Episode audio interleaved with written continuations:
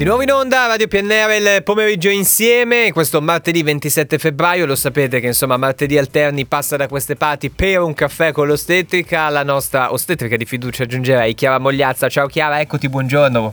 Ciao Carlo, buongiorno, hai preso il caffè? Uh, non ancora, non ancora, qui proprio eh, lo prendiamo alle 15.30 perché è il momento della pausa lunga, quindi pipì e ah, caffè. Ecco.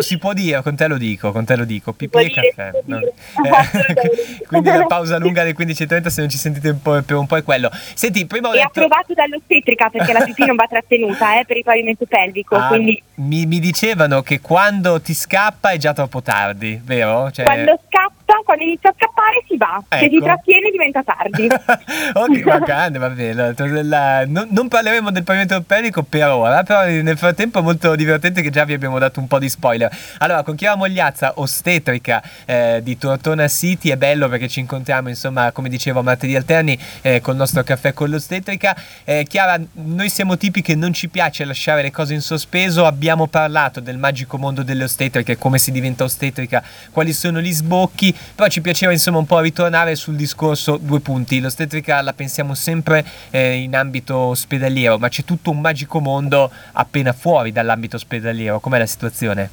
C'è un vasto mondo Eh. fuori, molto molto differenziato e direi che ci possiamo già suddividere in due grandi gruppi. Ci sono le ostetriche che ehm, sono fuori dall'ospedale ma magari sono comunque in consultorio o in case maternità e ci sono le ostetriche libere professioniste che magari hanno fatto il loro studio ehm, e quindi lavorano da sole. Ok. Alcune di noi si occupano di gravidanza, parto, nascita, travaglio, altre invece eh, spaziano proprio anche in ambiti molto distanti che magari non hanno neanche a che fare con la nascita, quindi la menopausa piuttosto che la vulvodinia, il pavimento pelvico, ehm, la salute mestruale, la fertilità, la fertilità poi ritorna Sì, verso certo. la nascita, però ecco, magari sono comunque ostetriche che non, eh, non assistono ai parti, eh, ma al pre o al post. Eh, io cado dalla luna, nel senso che sono atterrato l'altro ieri e già io sono uno di quelli che invece ho sempre collegato la figura dell'ostetrica alla nascita, forse anche un po' per un retaggio culturale, no? Mm, qu- quando i bambini nascevano in casa mi raccontavano i miei nonni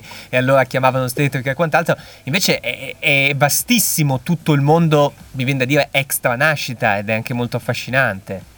Sì, diciamo che culturalmente si ricorda sempre la levatrice che Eh, è nata certo con, eh, eh, con l'obiettivo di assistere al parto e alle nascita delle bambine e dei bambini e questo è capitato già dall'epoca primitiva perché quando siamo passati da quattro zampe a due gambe Qual- il bacino si è modificato e non potevamo più partorire da sole, diventava più difficile e così è nata la figura eh, dell'ostetrica.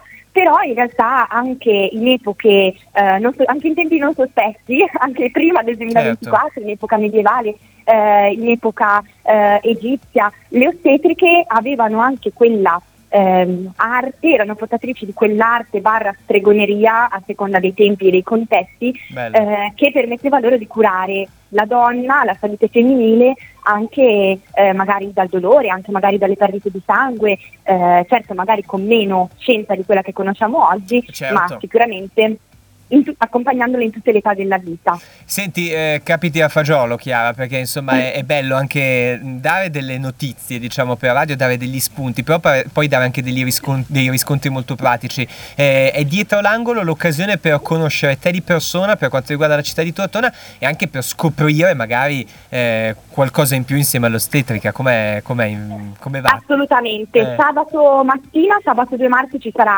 sbarazzo, ne state parlando sicuramente anche voi in questi giorni, in tutta Tortona, quindi in centro coinvolgerà tutti i negozi di via Emilia.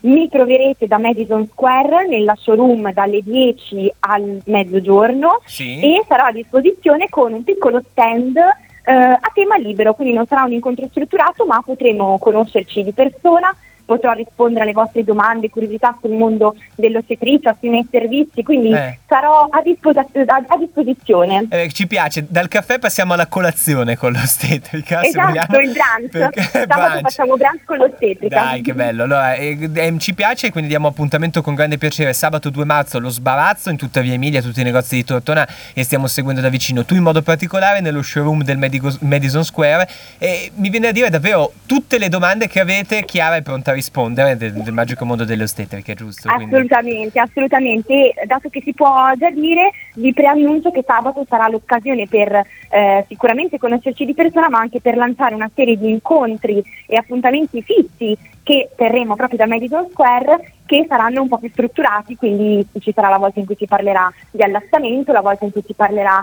di gravidanza, di mestruazioni, saranno proprio strutturati in modo che ogni ambito, ogni argomento abbia un tempo dedicato a disposizione per confrontarci. Che bello, facciamo così, nei nostri martedì poi ci aggiorni un po' a che punto siete e quant'altro e ricordiamo tutti come facciamo a venirti a trovare, nel frattempo l'appuntamento allo showroom di Madison Square eh, sabato 2 marzo per tutta, per tutta la mattina, quindi evviva Chiara, complimenti per tutte le cose belle che fai. Facciamo che ti abbracciamo e eh, se per te va bene ci sentiamo tra qualche martedì e intanto grazie come al solito, grazie Chiara. Grazie Carlo, grazie un abbraccio, Carlo, ci, ciao. ci sentiamo su Instagram e ci sì. vediamo sabato. Ciao, un abbraccio.